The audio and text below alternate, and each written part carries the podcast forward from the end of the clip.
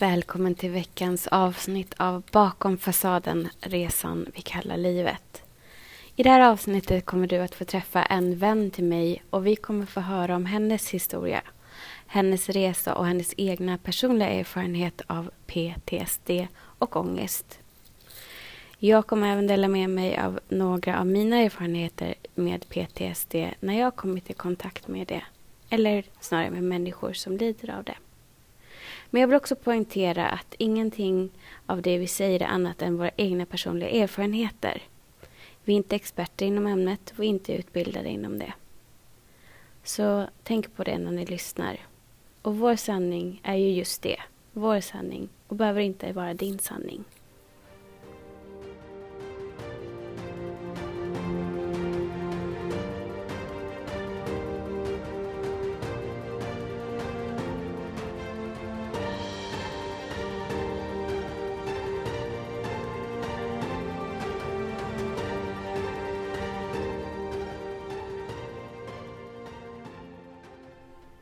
Välkommen Erika!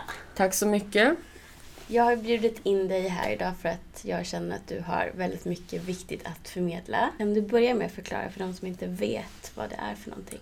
Uh, ja, PTSD är en förkortning på posttraumatiskt stresssyndrom. Uh, och det är något som kan uppkomma efter att man har varit med om ett, uh, vad man brukar kalla för trauma.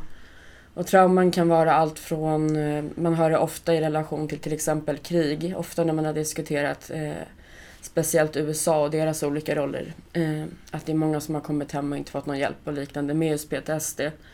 Eh, man kan även få det av olyckor, bilolyckor till exempel. Eh, om man har varit utsatt för rån eller tortyr eller sexuella övergrepp. Så det kan vara nästan vad som helst men som klassas som ett trauma. Och eh, de det man kanske främst brukar förknippa med PTSD är att man får flashbacks som påminner om, om den situationen man har ett trauma från helt enkelt.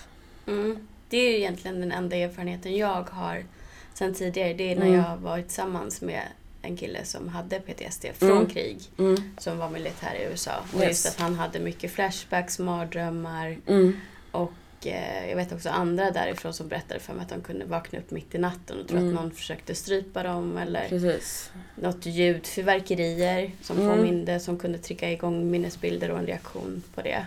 Ja, alltså det kan ju vara ljud, lukter, låtar, allt möjligt. Ibland är det ju inte som Doft. det varit för min del.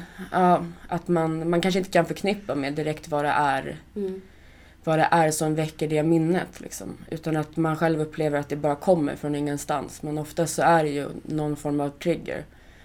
Eh, och det är svårt att vara medveten om sina triggers också. Liksom. Mm. Hur, vad var det som hände som gjorde att du utvecklade det här? Eh, ja, jag har eh, vad man brukar kalla komplext PTSD. Eh, och det är när man har varit med om olika typer av trauman.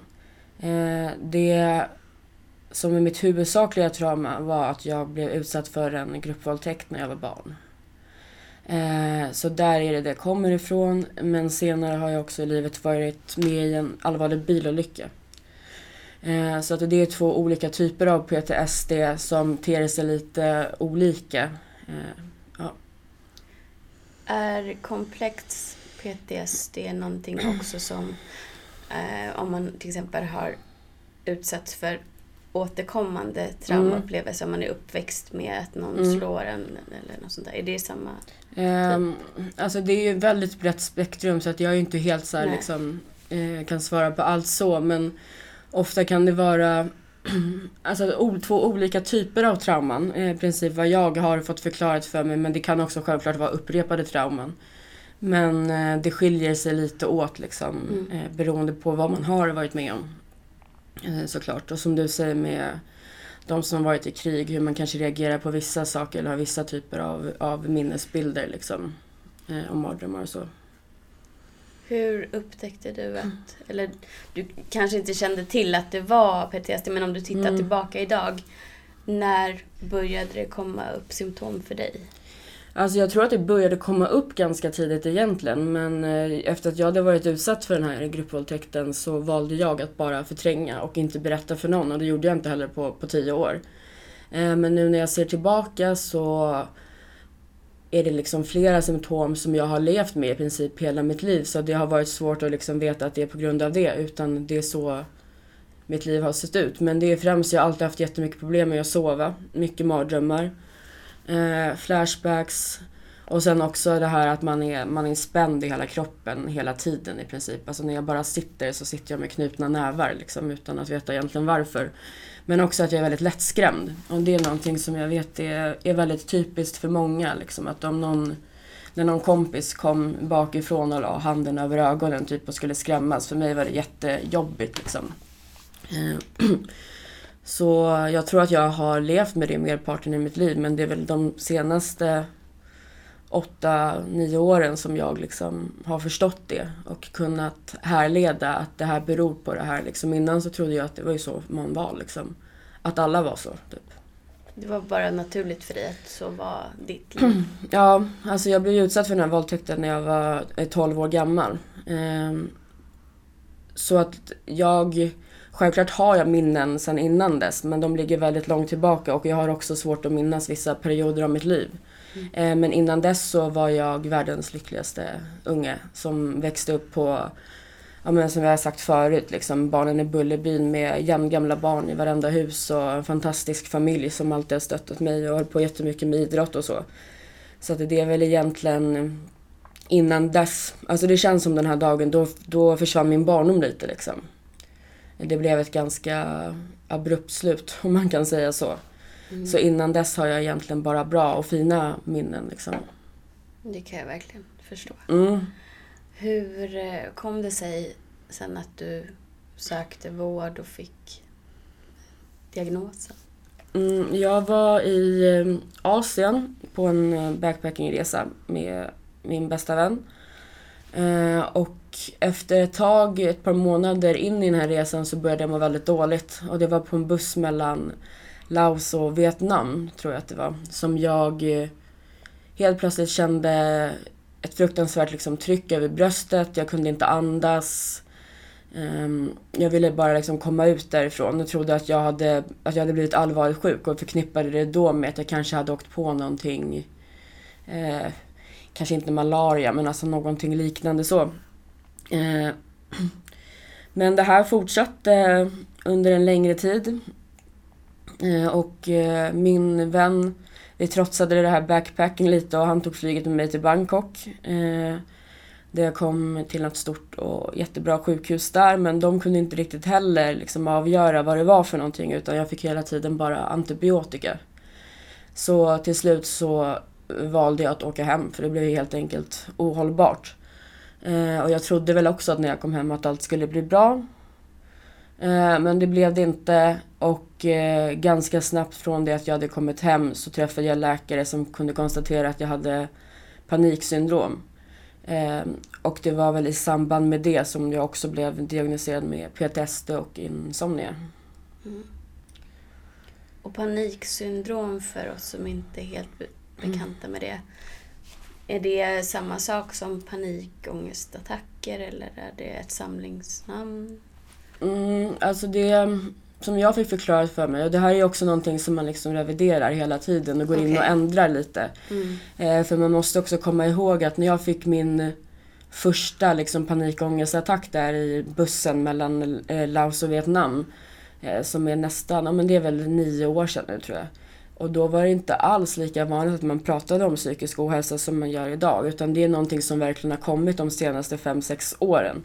Så att jag hade ingen aning om att det var en panikångestattack. Jag visste inte vad panikångest var. Jag hade inga, så det var inget så här samhällsdiskurs överhuvudtaget. Mm. Eh, så att jag tror att, att dels att det var liksom att man inte hade koll på vad det var för någonting. Och då i alla fall när jag fick diagnoserat att jag hade paniksyndrom och inte panikångest så fick jag förklarat för mig att det var du kan få i princip hur många ångestattacker som helst. Alltså annars när du har panikångest så kan det vara en väldigt triggande situation som kan utlösa det. Även fast att det inte behöver vara något farligt för det är ju det som är med ångest. Att man typ är rädd för något som inte existerar lite grann. Mm. Eh, men för mig så kunde jag ha liksom, jag tror jag som max hade 15 panikångestattacker på någon dag. Och jag låg i princip bara inne och ja men ibland bara låg och skrek och bara ville att det skulle sluta men inte kunde få bort det liksom. Så att så fick jag förklara paniksyndrom att eh, det, det, är någonting som du kan få liksom upprepade attacker och, och på det viset. Liksom, att det, det är väldigt tärande och tröttsamt liksom, för den mm. som har det. Sen är självklart panikångest jävligt jobbigt också.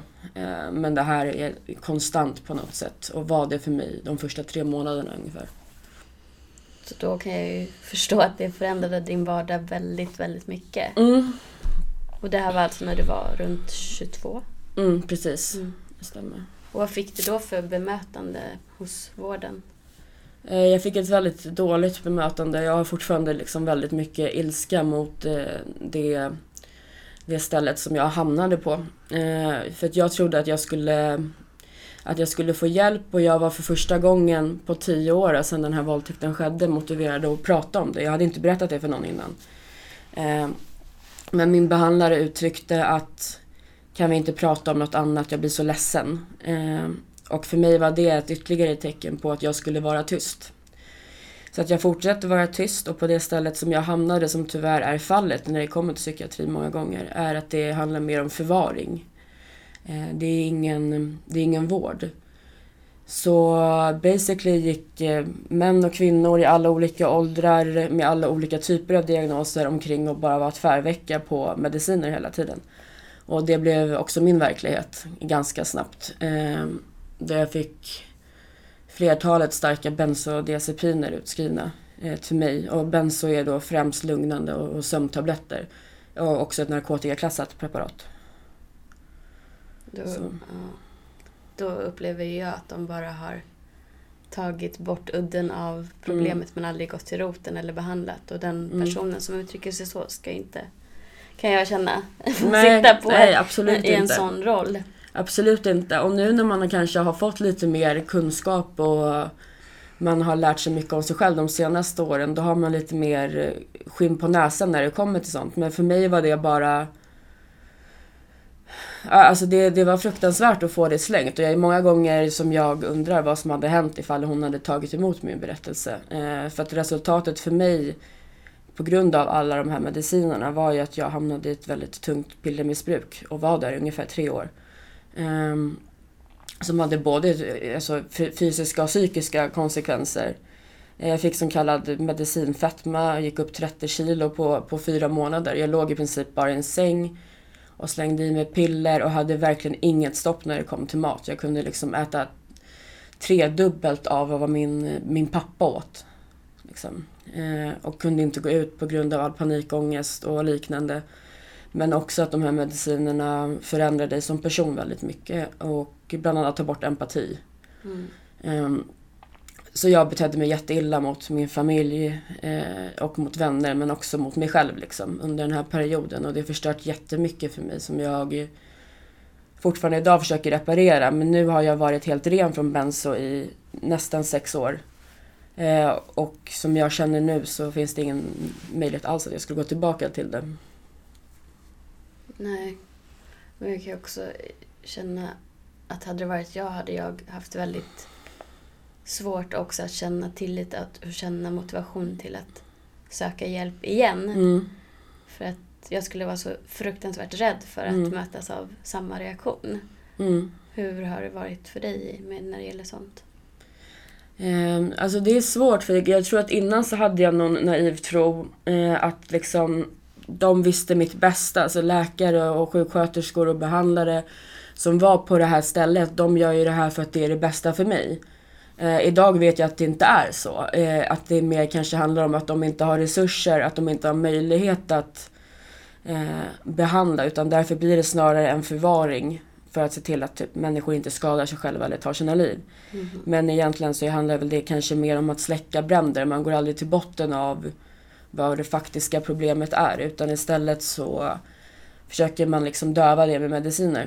Eh, mm. men det har varit jättesvårt för mig. Eh, det är faktiskt först nu efter nästan tio års sökande som jag hittat en psykolog som jag har eh, förtroende för och som jag känner verkligen hjälper mig. Eh, så det har varit jättesvårt att dels ha det här förtroendet och tilliten men också den här kemin att man faktiskt ska klara av att berätta saker som är väldigt jobbiga eh, för en annan människa. Liksom.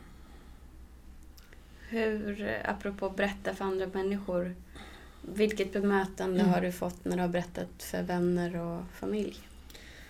Eh, min familj har eh, varit extremt stöttande hela tiden och där har det väl liksom också funnits en, funnits en ilska att de eh, att de inte visste om det här som, som skedde då när, när jag var 12. Eh, men det fanns liksom ingen möjlighet för dem att veta det för att det hade inte hänt. Det hade inte hänt i mitt huvud heller.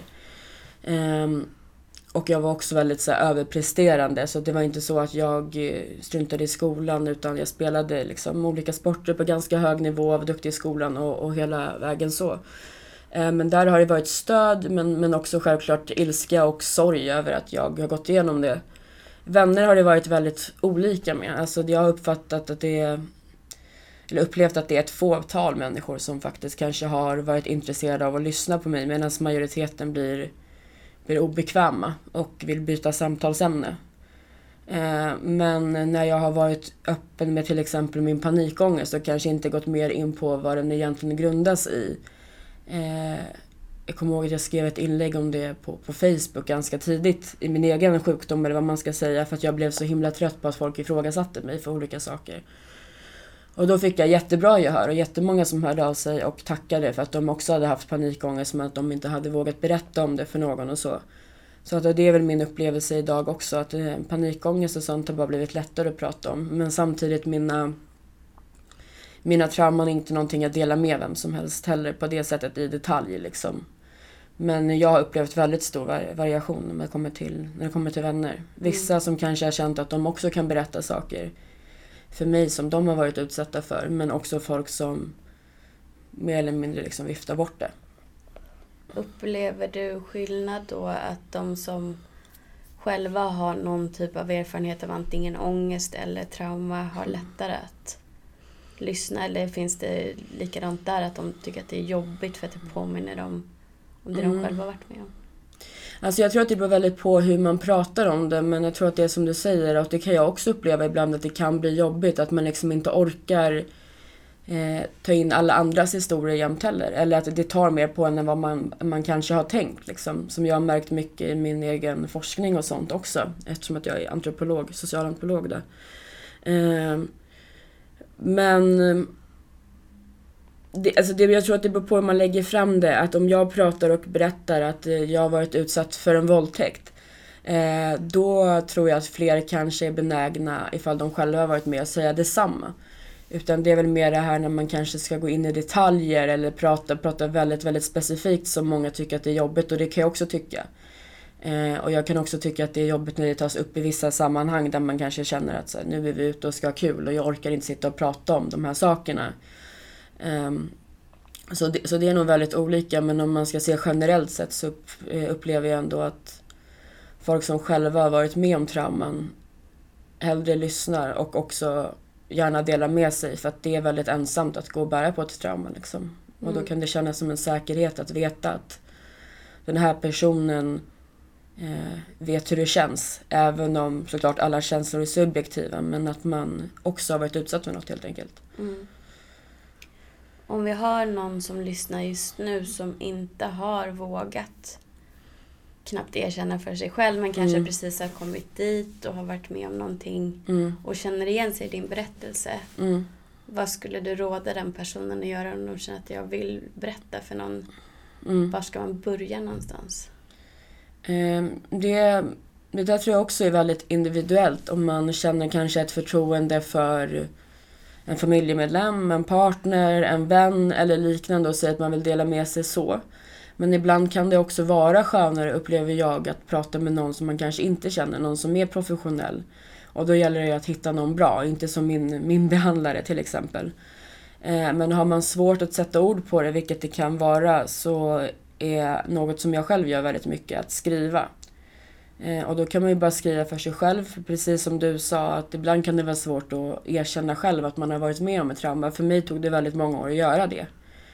Eh, och eh, då är det en början på något sätt, att försöka sätta ord på det för sig själv. Mm. och sen när man känner att man är redo så skulle jag starkt rekommendera att man pratar med någon. Just för den här ensamheten och det blir verkligen bättre av att prata om det.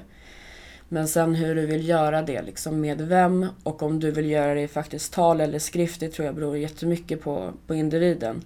Mm. Eh, men det finns också flera olika typer av grupper, stödgrupper, stödchattar och liknande där man kan vara anonym. Så då kan man liksom testa att få berätta Mm. utan att någon ser en, utan att någon vet att nu är det Erika som pratar här. Bara för att liksom ta det första steget. Eh, så att för många tror jag att det, det blir helt självklart. Eh, att, för liksom att man berättar på en gång. Jag har blivit utsatt för det här och det är någonting som man verkligen eh, säger, kan säga till alla. Liksom. Eh, Medan andra vänder sig jättemycket inåt som jag har gjort till exempel. Och då kanske man behöver ta de här mindre stegen i, i början. Mm. Jag tycker det var väldigt bra tips där att man kan testa sig. För ringer man till exempel till föreningen Stora Syster som Mm. Har folk som sitter där av den anledningen att stötta folk Mm, som har varit precis. med om till exempel sexuella Mm. övergrepp. Då är man ju ganska trygg med att bemötandet kommer bli bra. Precis. Och då om man känner att "Ja, men det här var helt okej, jag Mm. fick inte någon jättepanik av det.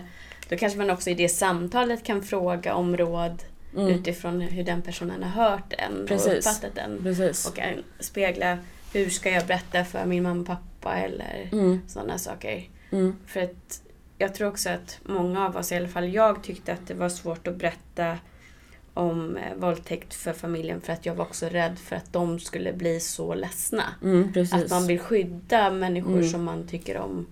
Fast egentligen så är det ju deras ansvar. Mm. Verkligen. Men att man ofta tar, tar på sig ansvaret för andras känslor. Och då Ja. blockerar det också. Men, jo, men så, det tror jag är jättelätt och det var väl lite liksom Precis som du säger, en oro som man har men också som blev min första reaktion från den här behandlaren. Eh, och det är ju så att vissa saker i livet är tuffa och det är mörkt och det är svårt och det är jobbigt men det betyder inte att de rösterna inte ska få bli hörda liksom. Mm. Utan det är jätteviktigt att man får bli hörd, att folk lyssnar på en. Och då tycker jag, precis som liksom att man kan höra av sig på telefon eller chatt i början om man vill testa. Man kan också be om råd. Det finns även grupper för anhöriga till personer som har varit utsatt för trauman. För självklart kan det vara traumatiskt för föräldrar eller syskon eller andra nära att få reda på vad ens liksom, älskade har gått igenom. Mm. Och det kan vara jättesvårt att hantera ilska, sorg och allting eh, för dem också. För ett trauma drabbar ju liksom inte bara en person utan det drabbar ju även de runt omkring den. Mm. Även om självklart själva huvudsyfte eller själva huvudfokuset är på den som har varit utsatt. Liksom. Mm. Bra, jättebra att du säger det. Det är nog inte så många som vet om att det finns stödgrupper för, för alla Mm. som drabbas. Mm. Det är jättebra. Ehm, är det något mer du känner att du skulle vilja förmedla till andra som har PTSD eller paniksyndrom?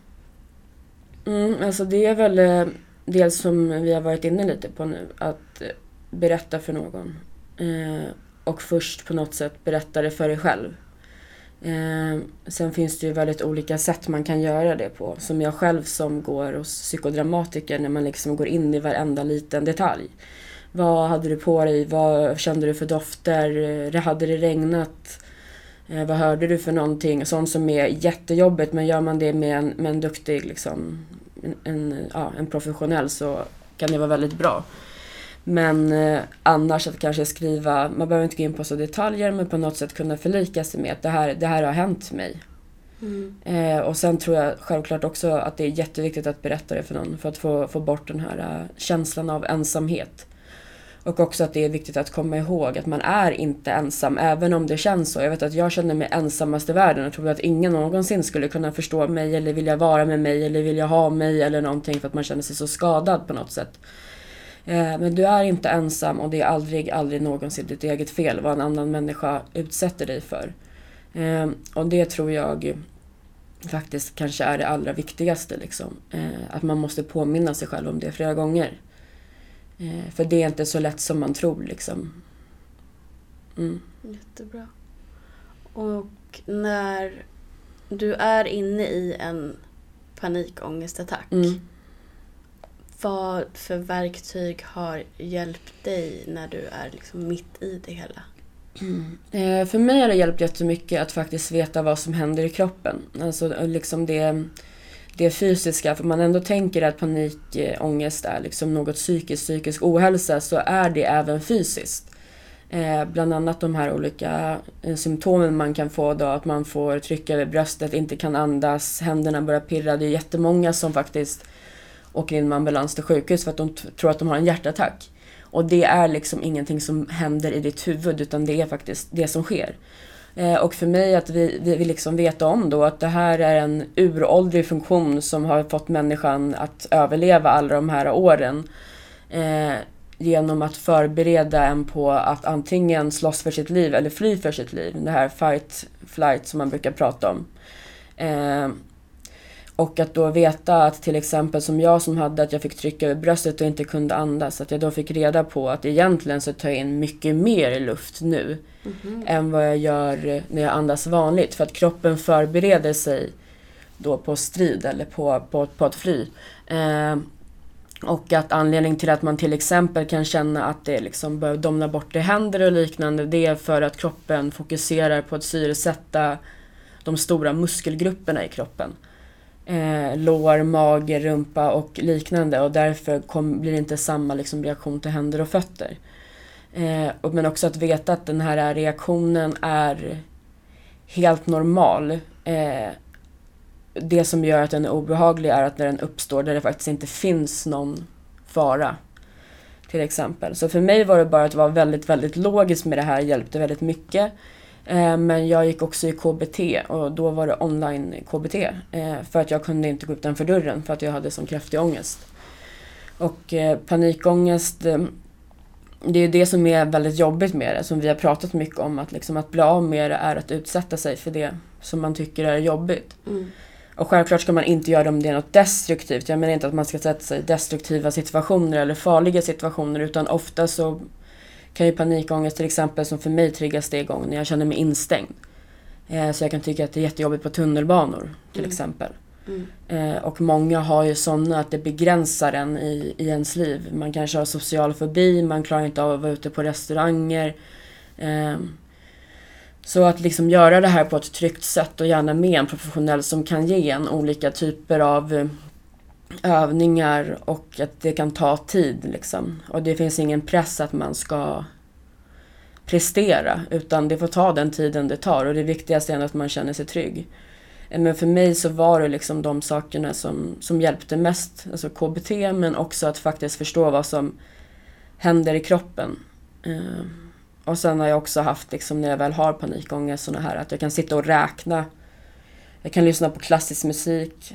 Eh, Faktiskt också självklart då, just det, idag är jag stark, blir också en del. Eh, ibland när det är så väldigt intensivt liksom. Så man, eh, man har ju olika strategier och klarar när man faktiskt är där men eh, det viktigaste egentligen är att man faktiskt är i sin panikångestattack och det är någonting som jag tycker är jättesvårt än idag. Eh, men att man faktiskt är i den och inte försöker avbryta den liksom, på något sätt. Mm. Och, ja, det är det som vi har pratat om du och jag också mycket mm. när vi pratar om personlig utveckling. Att just sitta kvar i den obehagliga känslan mm. var än det är. Även om man kanske inte har stark ångest eller man kan ha lite ångest, man har oro, mm. vad den är. När det är obehagligt så fungerar hjärnan så att den vill ta sig ur Precis. det tillståndet för mm. att överleva. Men nu är vi i ett men nu lever inte vi på samma sätt som Nej. vi gjorde när den här instinkten uppkom. Så Nej. vi behöver inte den och vi behöver lära om där att det här ja. är okej. Det är ju också, alltså det, det, är just att den kommer som du säger, för det är ju fortfarande en livsviktig situation. Ja. Alltså det är det här som händer när det kanske är en katastrof. Börjar det brinna, eh, blir du jagad och allt vad det kan vara för någonting. Då är det ju den här funktionen som ser till att mm. eh, reptilhjärnan slås på och vi mm. går in i survival mode. Eh, men också att du, du kan, när du får en, den här känslan, eh, när den faktiskt är adekvat på något sätt, då mm. upplevs den inte som obehaglig heller, utan mm. då är det bara självklart. Mm. Så det är nog viktigt att eh, komma ihåg att eh, man måste ta bort liksom själva det här uh, Felreaktion. Felreaktionen, men precis. man inte ta bort överlevnadsinstinkten. Nej, nej, nej. Absolut inte. Men utan att man måste försöka koppla om där. Att, eh, det är inte livsfarligt för mig att åka tunnelbana till exempel. Mm. Eh, och om jag ska kunna ta mig runt i Stockholm så behöver jag jobba bort det liksom, för annars kommer jag bli mer isolerad i mitt liv till exempel. Mm. Mm. Jättebra. Eh, Jag hoppas att alla har fått svar på de frågor de skickade in förut också. Nu frågade jag utan att säga att det var läsarfrågor. Mhm, Jag försökte ja. väva in det lite där. Ehm, Men jag vill framförallt också tacka dig jättemycket för att du har varit så modig och öppen med din historia. Tack så Jag mycket. är övertygad om att det hjälper många. Jag hoppas det. Och tack för att du är du. Tack själv för att du är du. Då säger vi tack för denna gång och Yes. eh, ta hand om er.